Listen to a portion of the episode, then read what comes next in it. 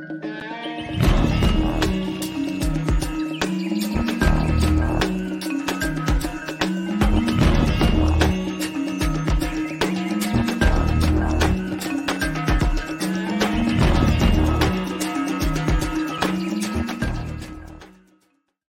All right, what's up, everybody? Welcome to another episode of Rebunked. My name is Scott, coming at you live from Nashville, Tennessee, and uh, kind of a choppy start there. I, I hit the, the, the go live button, and I didn't even say to my guest I was waiting. Like, all right, I'll be right back with you in just a sec. So he's patiently waiting in the background. I'm just like, I just hit go live, and I'm like, oh shit, we're live, and I just cleared every cleared the deck, and we're like, okay, so here we are. I guess that's what happens when you take a week off from podcasting and you just kind of go hang out in the jungle and on the beach or whatever. And now I'm like severely jet lagged and kind of just like, what the heck just happened? Teleported to a different dimension for a couple weeks, hanging out with the unjected crew, and then now back in back in Music City. So crazy stuff, crazy stuff. But uh, thank you guys for joining me once again. I just want to take a quick moment to sh- uh, just shout out some ways you could follow and support the show. Uh, one quick thing um, while we're here, I want to show you guys the new Unjected store. So Shop Unjected is live. Um, we got all of the unjected gear in full effects. You can go represent. Um, when you when you land on the page, there'll be a sign up. If you enter your email, you'll get a, a code for 30% off anything in the store. And then obviously the big push right now is the book that Shelby and Stephanie Perucci from Perucci Publishings put together. I helped a little bit with the book.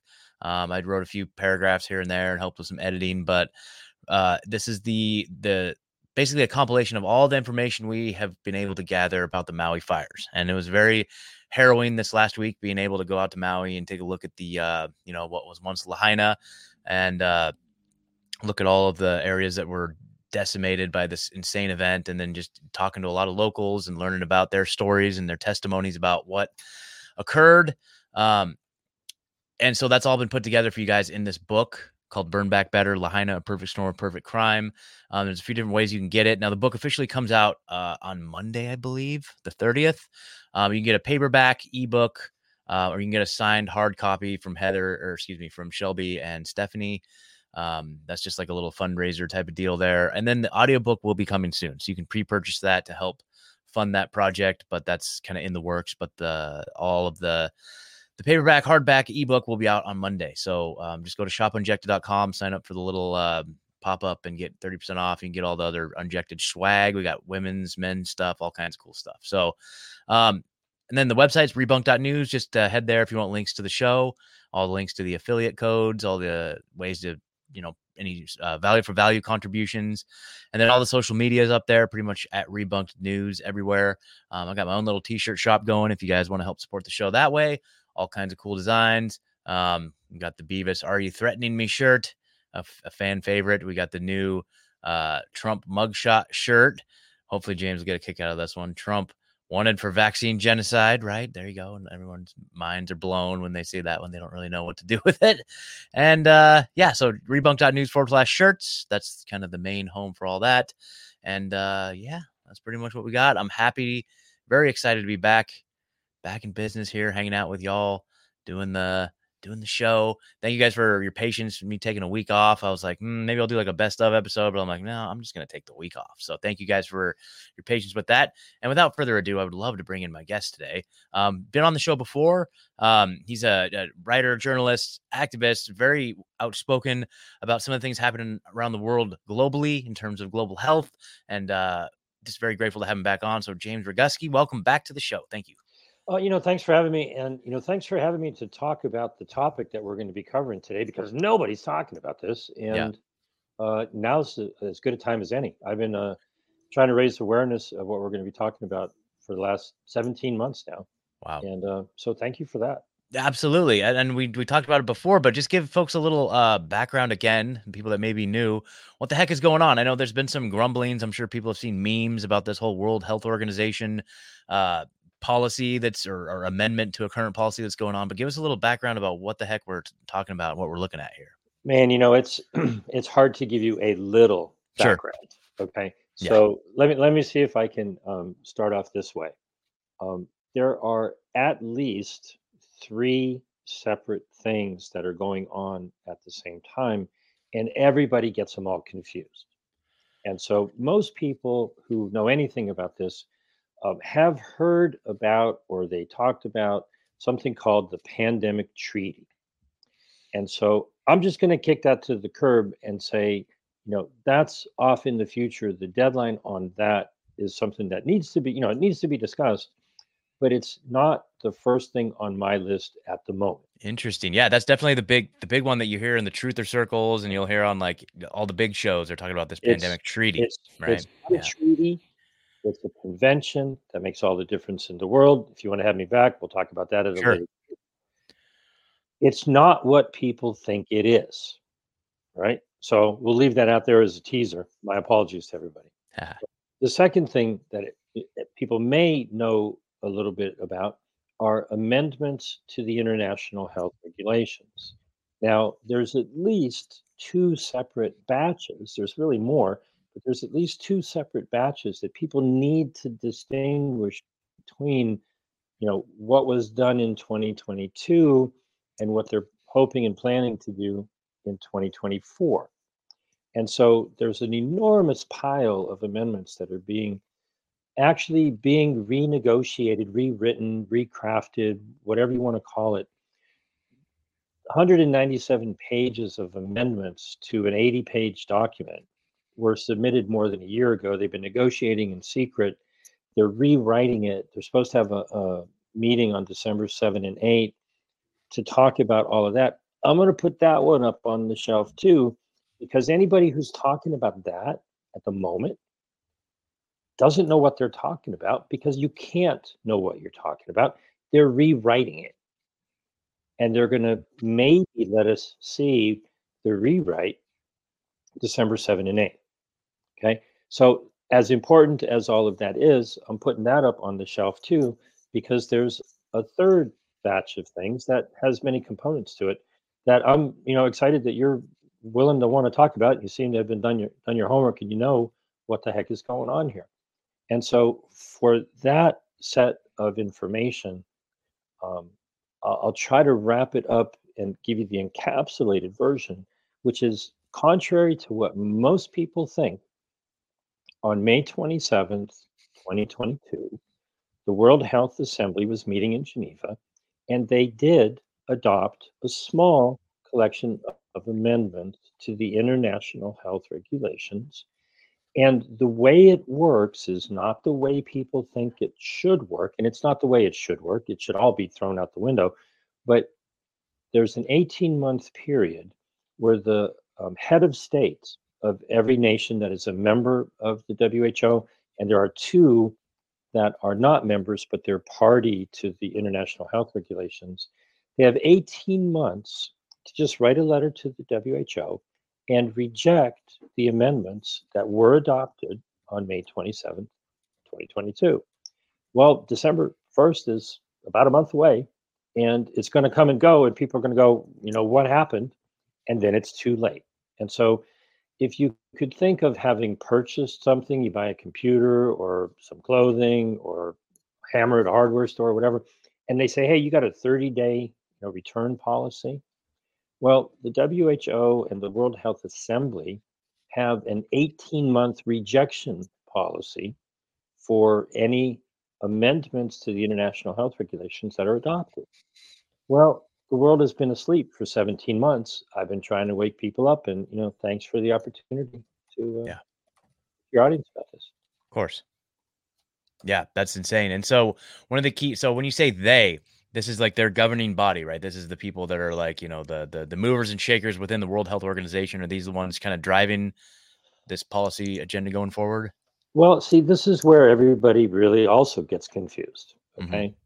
The World Health Assembly, Assembly, they actually abbreviate it WHS. Okay, so this whole so this is not even we're not even talking about the World Health Organization. So my, my caption and my title is not even No, it's that... no, it's totally good. Um, okay. The World Health Assembly.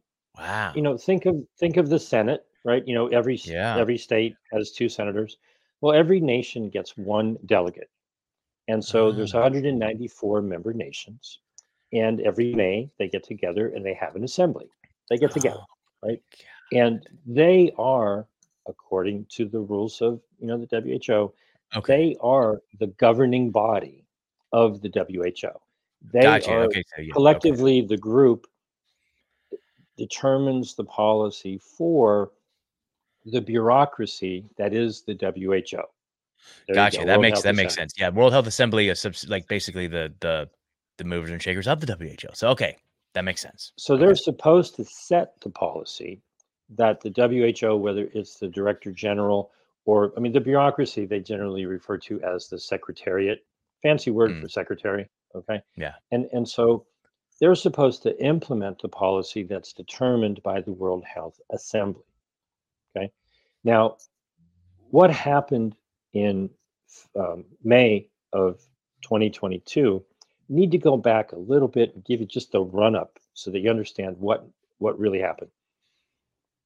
In 2020, you know, obviously, whatever it was that people call COVID, whatever the heck that was, at the end of 2020, the general idea was, well, you know, there's nothing you can do. There's no early treatment. You know, don't take this, don't take that. Um, wait for the jabs. And so the jabs were rolled out. And the idea was that frontline workers, hospital workers, nurses, doctors, you know, emergency room, that sort of thing, that, oh, you know, they're at risk. So they should get this wonderful life saving injection first. And elderly people or people who had comorbidities or whoever might be determined as being the most vulnerable. Turns out they were actually more vulnerable to the shots than anything mm-hmm. else, but they were all supposed to get first in line. Well, around the world. And so, really, though, what happened was the wealthier nations bought up 10 times what they needed, and the relatively poor nations around the world had a hard time getting Pfizer and Moderna's attention to sign contracts. They didn't have the money, they didn't have the influence, they didn't have the big numbers, whatever it might have been it didn't roll out the way it was talked about and, and promised and hoped. Now, in retrospect, they're lucky. They're they very lucky. I was going to say, be like, counting their blessings. Yeah. Okay. Yeah. But but they are still stuck in a mindset from 2020. Well, halfway through um, 2021, they said, "Well, wait a minute. This isn't. We're, we're not being treated fairly. We're not getting our share of what supposedly is going to save the world. And they called for a special session of the World Health Assembly. They normally only meet once a year. They met in May, they met again at the end of November, beginning of December. And they essentially said, we want the WHO to guide negotiations to have a convention, agreement, or other international instrument to ensure equitable distribution of pandemic response products.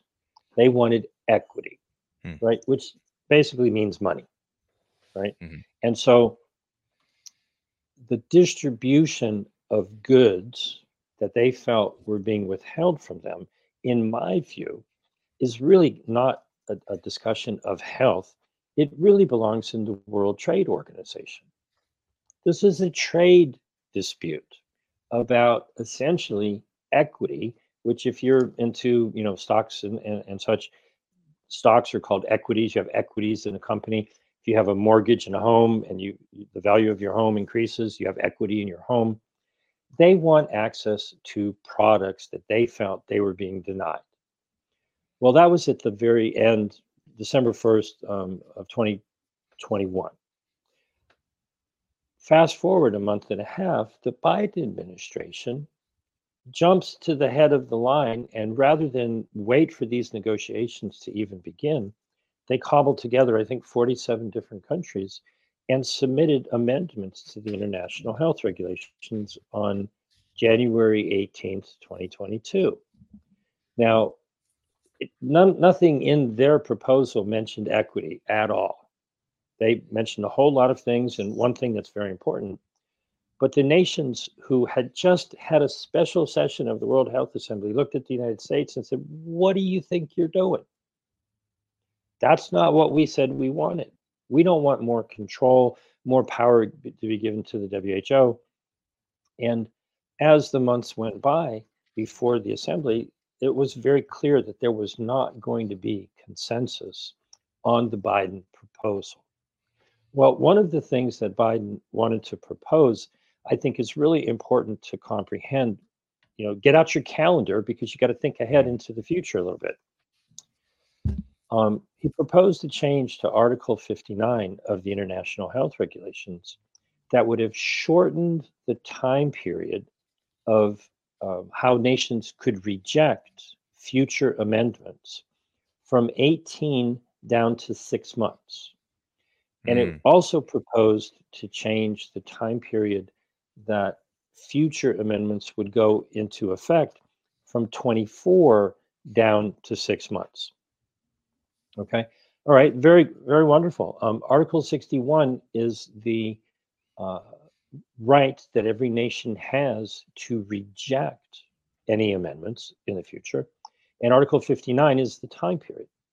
Well, um, what it doesn't say here, and they buried in another article, is that the time period to reject is 18 months, but um, it wouldn't actually come into effect until six months after that, or a total of 24 months from the hmm. time that they adopted it. He wanted to slam all of that down into a six month period to reject it. And then at that same six months, it would go into legally binding effect. Now, why this matters is that if you just look at the calendar and you realize that there, the proposal is that all of these amendments are going to be considered at the end of May in 2024. If you go six months ahead from May of 2024, that's December of 2024, December 1st. That's still within the Biden's term of office. So he wanted to shorten the time period so that if he's not president in 2025, too late, you missed your chance. It's already been implemented. Wow. And so they proposed those amendments and they were kicked to the curb. And in an attempt to save face, they brought back Article 59 and added four new articles um, 55, 61, 62, and 63. And they made some changes in there.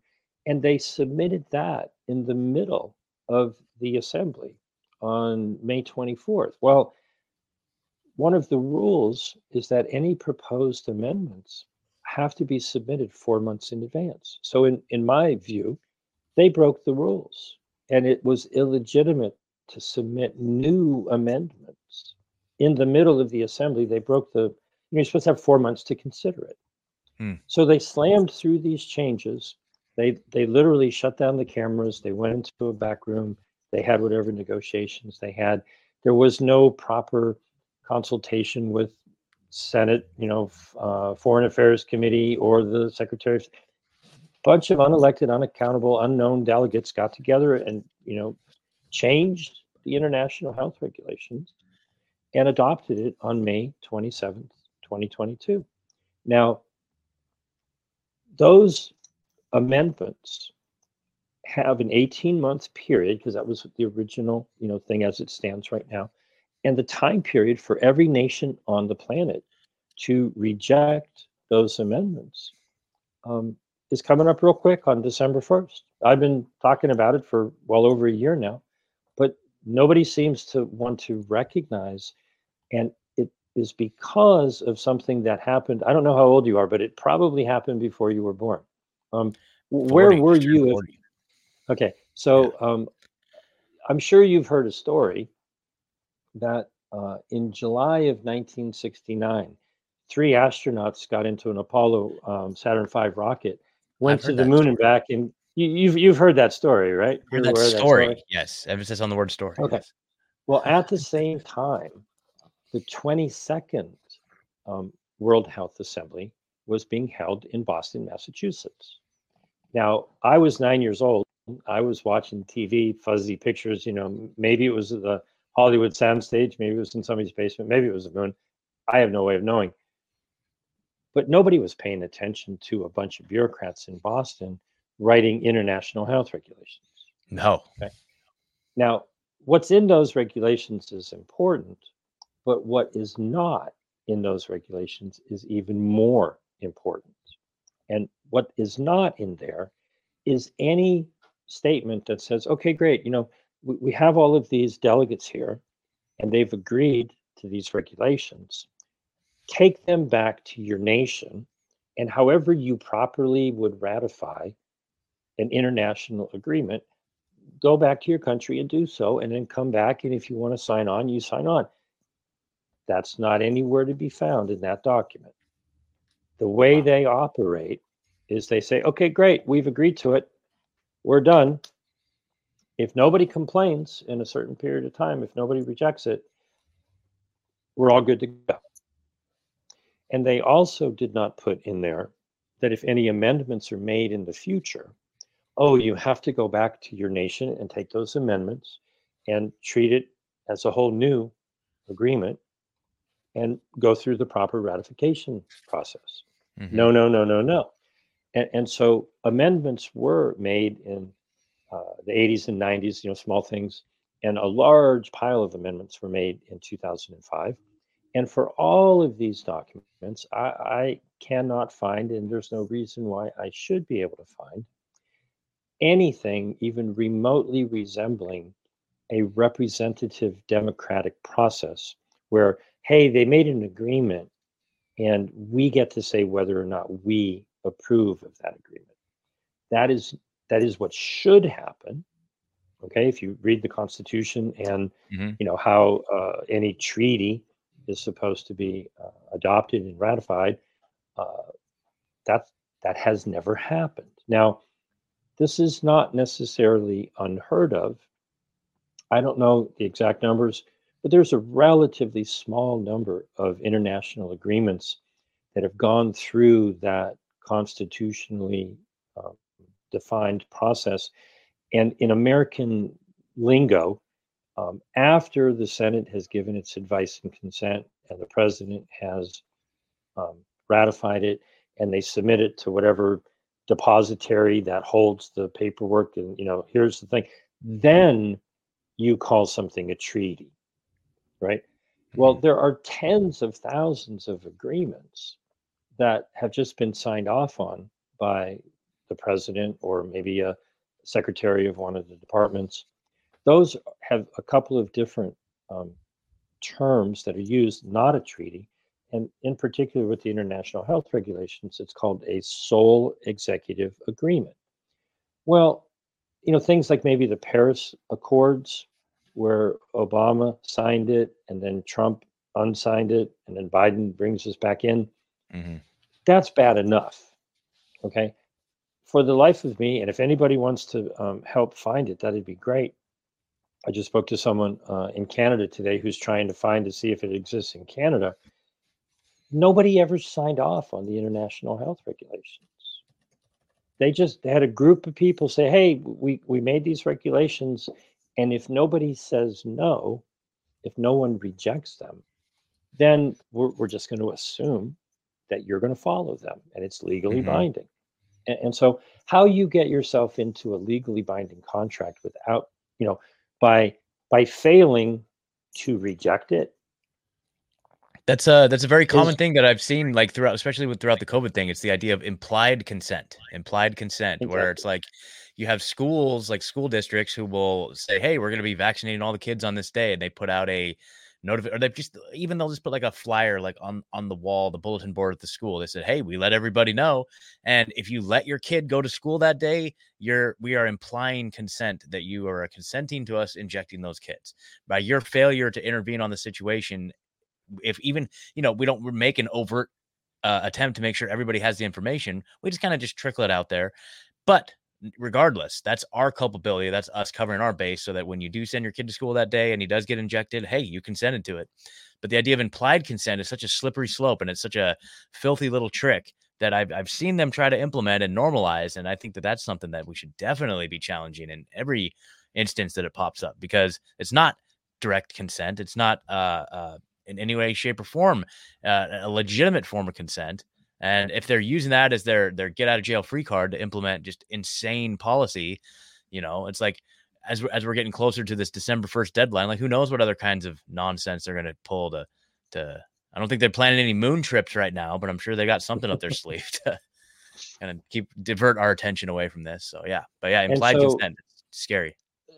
Step number one, in my view, is the entire document, the entire concept of the international health regulations is illegitimate because I cannot find any place where any US government official signed off on it originally. Okay. Now, if you fast forward to 2005, in the actual documents that are the current version of the international health regulations, there is um, language in there in the appendix, appendix two on page 1661, where the mission to Geneva, so, you know, the ambassador to Geneva, I, I would mm. imagine, but the mission to Geneva um, submitted six, more than six months after the deadline, what's called a reservation. So the language that's actually in that document says, yeah, yeah, yeah, we agree to this, but there's no name associated with it. It's just the mission to Geneva. And, and still haven't been able to find the actual document that would have made that legitimate. He said, yes, we, we accept these changes to the international health regulations, but you know, we're a, a federal government and we're going to have to ask the states because the federal government has no authority over healthcare. Now, don't take my word for it. Go um, pull up a, a copy of the U.S. Constitution and do a word search for the word health. Mm. Pretty sure you're not going to find it. Mm-hmm. Uh, about three months or so ago, it's pushing four months maybe.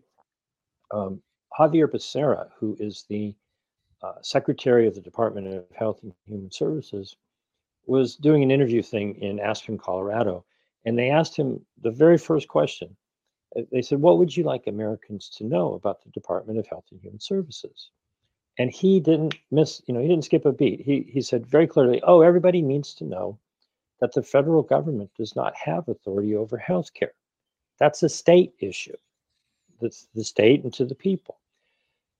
Federal government has no authority. So how could the federal government have authority to give to the WHO? Mm.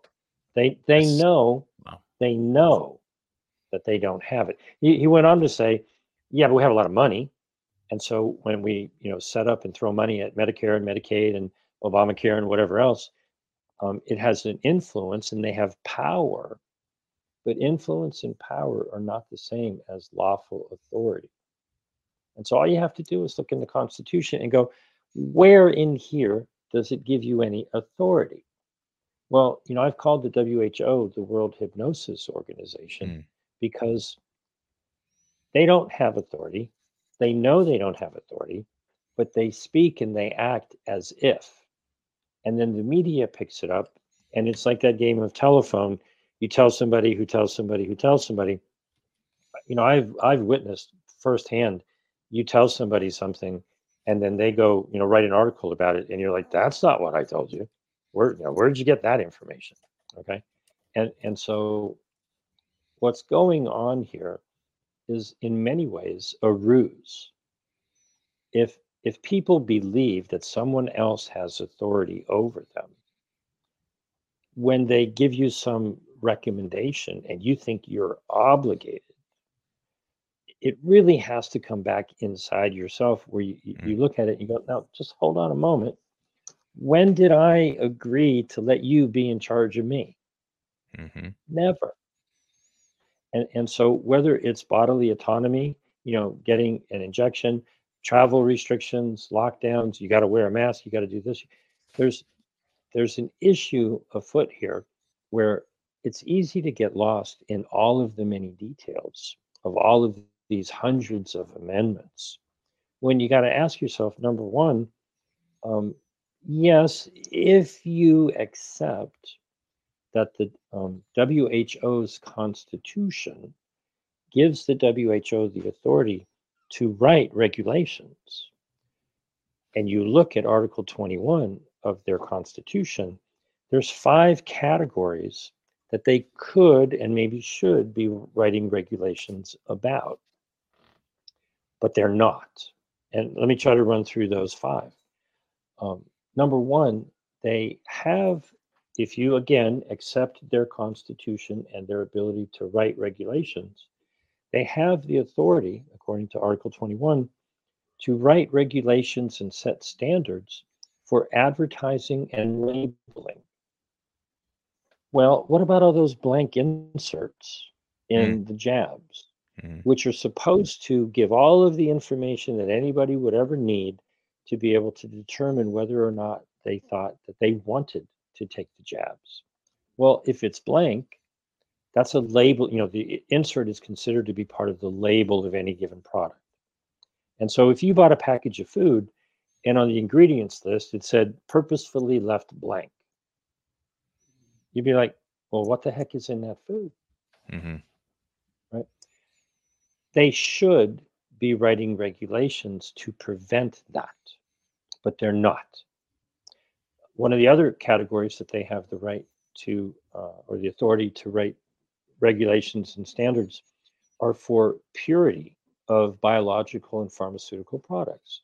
Well, if you've heard, you know, any of the stories over the last two years of all of the ungodly things that have been identified in the jabs by people mm-hmm. who've had a chance to look at them under a microscope or analyze them chemically, you realize that they are anything but pure.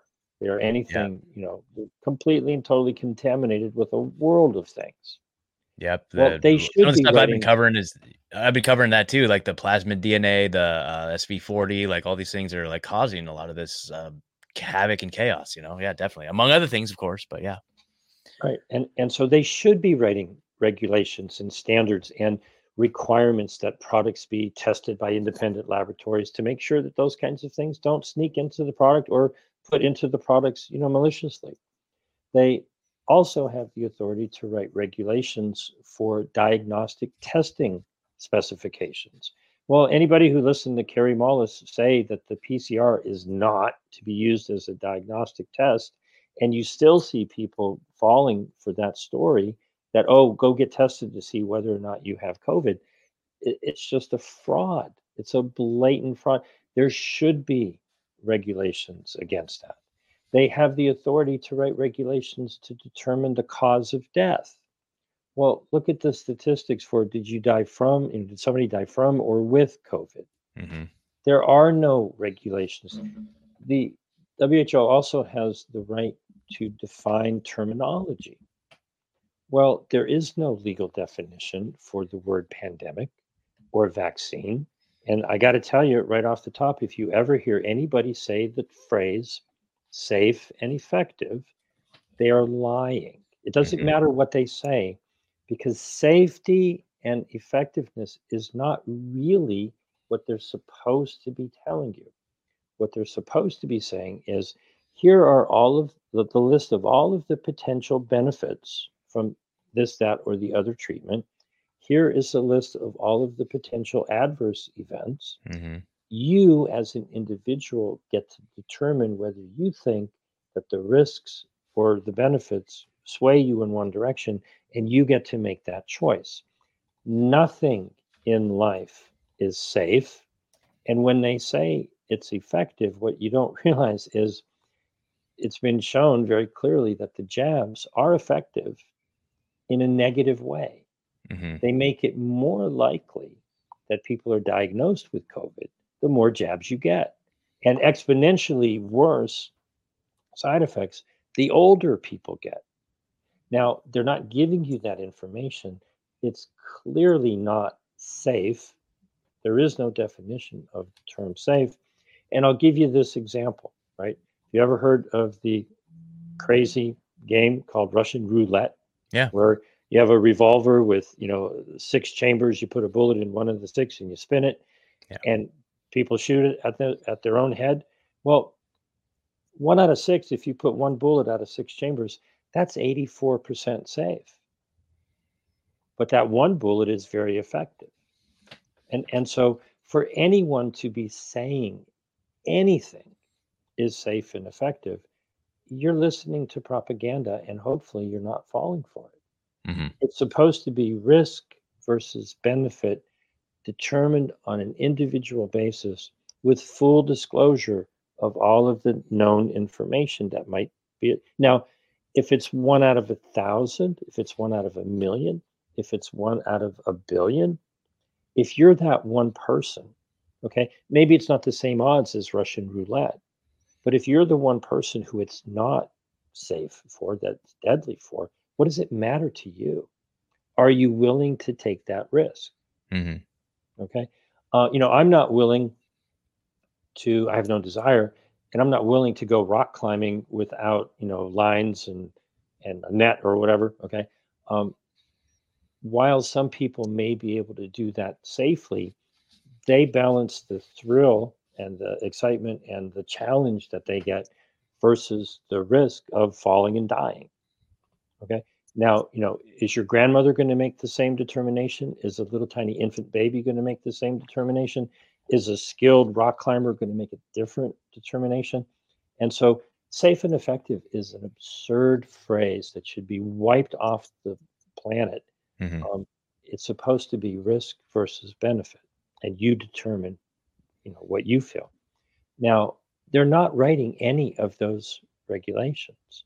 They're actually writing regulations to try to transfer wealth from you know one group of nations to another group of nations and so going back to the um, issue at hand um, i think you had looked into and i had put out a uh, open letter to all yep. of the uh, heads of state around um, the, the world and i hope that every nation and the people in every nation realize that in 1969, when they adopted the international health regulations, we did not lose our sovereignty at that time. And I know you've mentioned maybe you wanted to play that video. I haven't seen it for yeah. a month.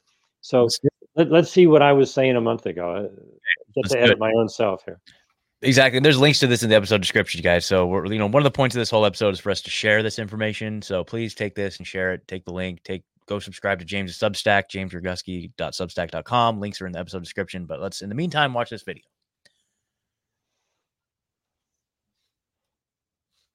Hi, my name is James Roguski, and this notice is directed to the individual leaders, the presidents, prime ministers, kings, queens, and yes, the Pope of each and every one of the 194 nations that are members of the World Health Organization, as well as Liechtenstein and the Holy See, which are observer nations that have also chosen to be legally bound by the international health regulations. Please be aware that December 1st, 2023 is the deadline for each and every one of you to reject the amendments to the international health regulations that were adopted by the 75th World Health Assembly on May 27, 2022. Under Article 61 of the current international health regulations, each of you has the authority to send a simple notification to the World Health Organization informing them of your decision to reject the amendments for your nation. The amendments in question were submitted on May 24th, 2022 by the following nations Australia, Bosnia and Herzegovina, Colombia, the European Union and its member states, Japan, Monaco, the Republic of Korea, the United Kingdom, and the United States of America. The amendments were adopted just three days later on May 27, 2022, without any opportunity for public discussion, debate, or comment. Quite frankly, I wonder if the delegates from your nation have properly informed you of the ramification of their actions.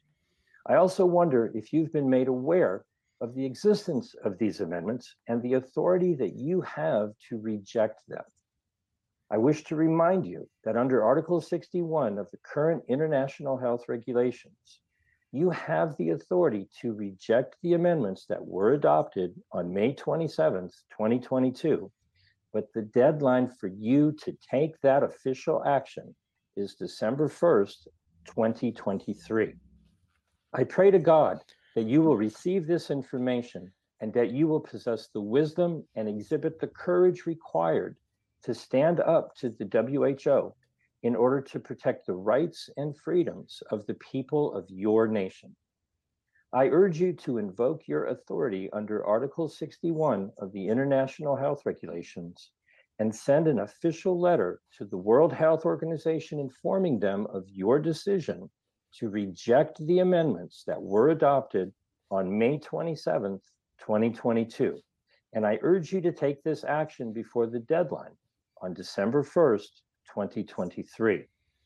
I encourage everyone else in the world especially those who speak languages other than English, to record this exact same message in your own voice and in your own language and post your video wherever you possibly can. I also encourage everyone to share this video far and wide. I believe that we, the people of the world, can and must unite in order to protect our unalienable rights and freedoms.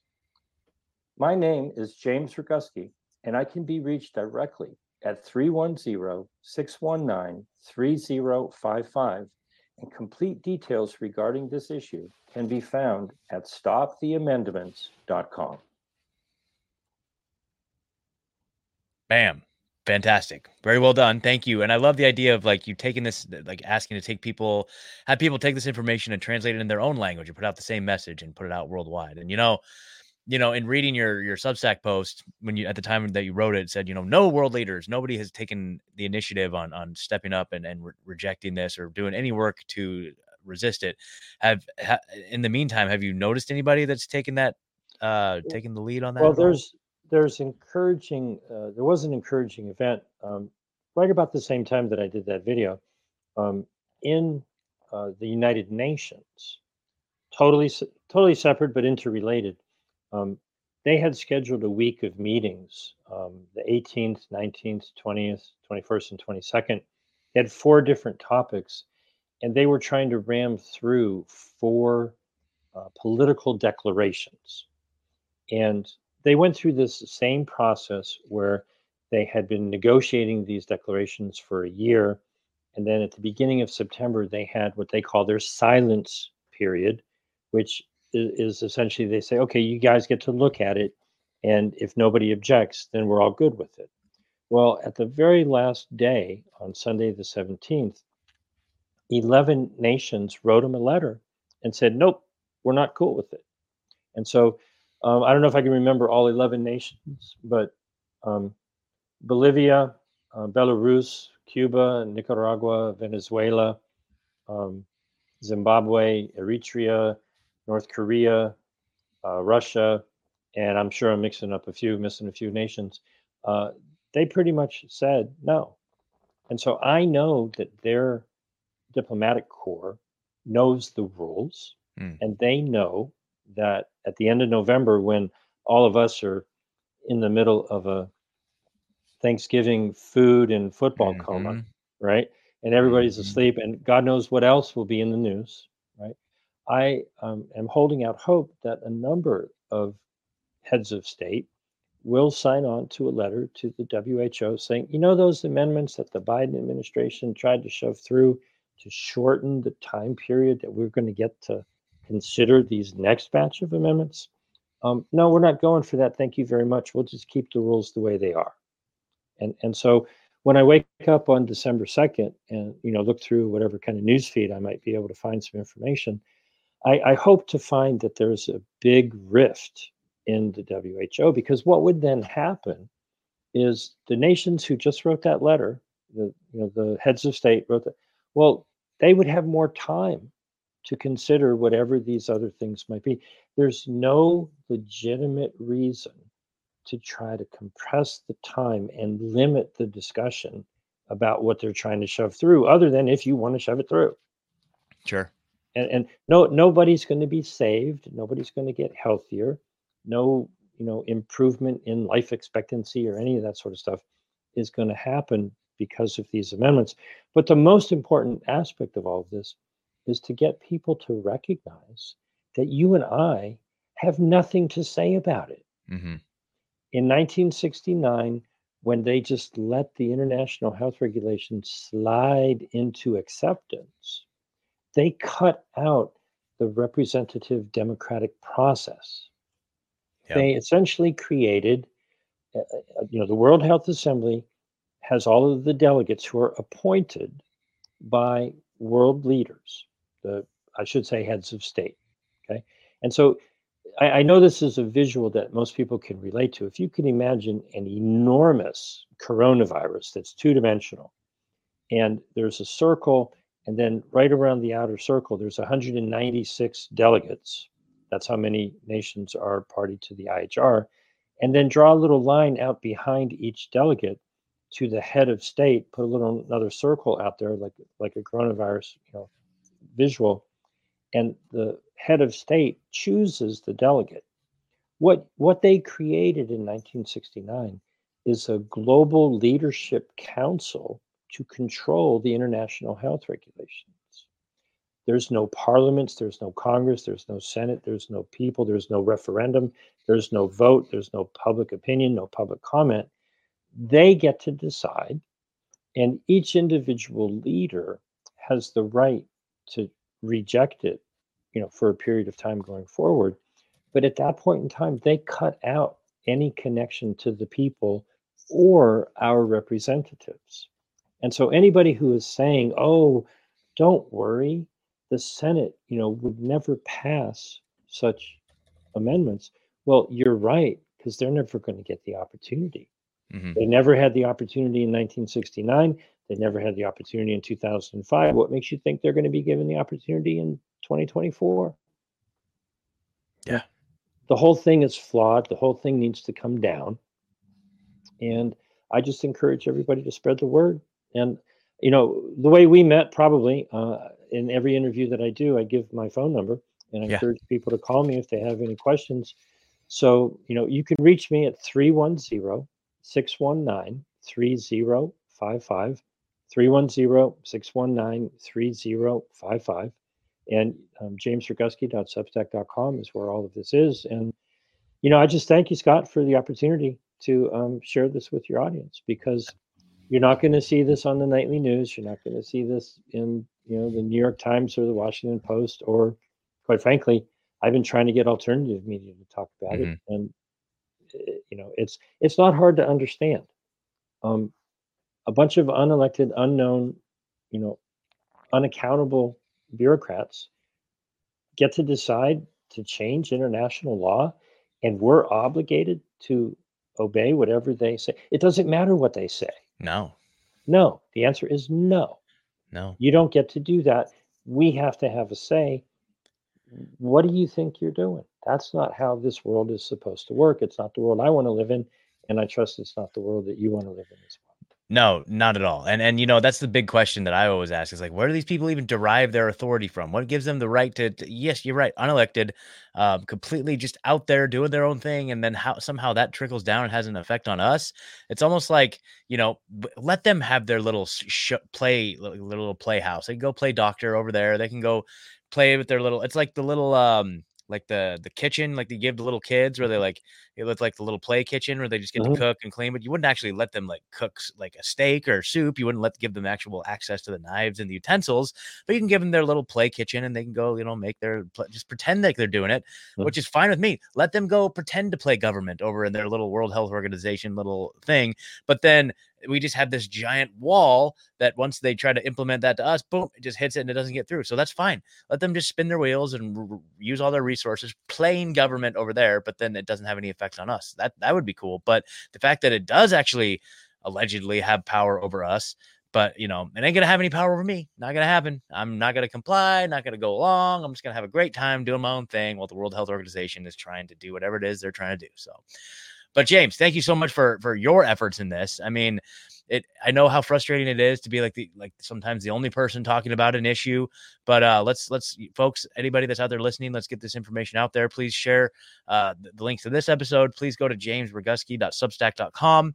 I know James has been a heavily censored uh, uh journalist over these last several years, and so our, any support that we can give him over on his Substack is just this is how we do it. We have to support independent and, and, journalism across the board, right? So, and let me let me add just this one thing. It, it's really obvious, but you know, people forget about it. Um, a lot of times, people say, "Well, what can I do?" Yeah. Right? Well, imagine if you were working as a staff member at a congressional office or a senate or any other government official, and you get a phone call and somebody's complaining about something. Okay, great. You log it down. So be it. What if you get 50 phone calls? Yeah. Right. What if you get 50,000? Right. So numbers matter, right? Uh, you know, I have a, a, a, faucet outside my house that used to drip a little bit. And would, you know, put a bucket under there, it would catch the water. You know, each little drip seems insignificant, but you come back a couple of days later and the bucket is filled with water. Yep. So, you know, don't think that your little something doesn't matter. And the easiest thing for anybody to do is to realize that if it's just you who's trying to do that, well, it's you against the machine. It's you against, you know, the world. But if you spread the word and raise everyone else's awareness, and more people are aware of what it is they're trying to do, then it's just not you, it's you and a whole band of allies. Mm-hmm. So, my encouragement to everybody is to take the link to this video, share it with everybody you know. And I don't mean just, you know, go on your Facebook account and post it and then get all shadow banned and say you shared it.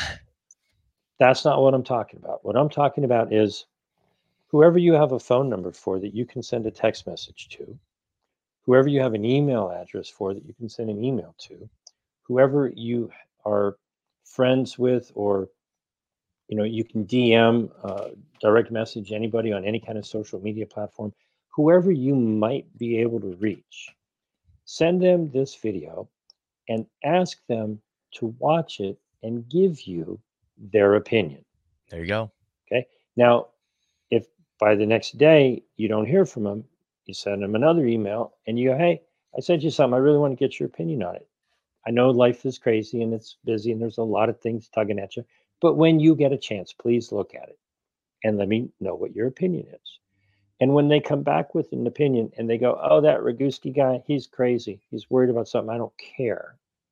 Then you put that person on the naughty list and you go, okay, they have a different opinion than I do. So be it. Free country. They can have whatever opinion they want.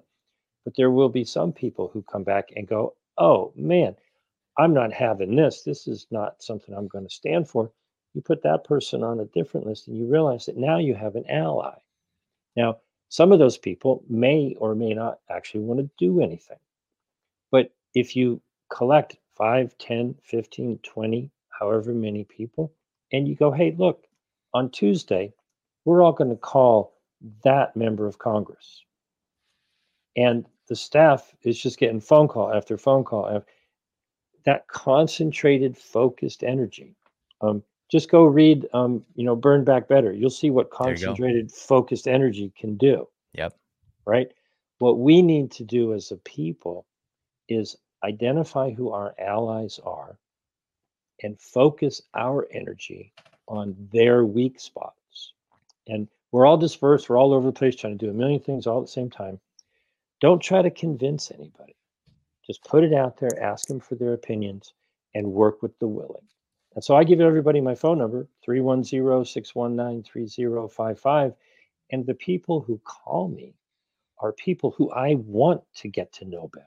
Mm-hmm. Because they care and they're willing to do something. They're paying attention, they get it, right? Maybe they got a question, maybe they're you know a little fuzzy on a little detail here or there, but they're they looked at this information and they're like, oh, we got to get organized, we got to do something. So if you're looking for something to do, just take the link to this video and don't just post it and walk away from it.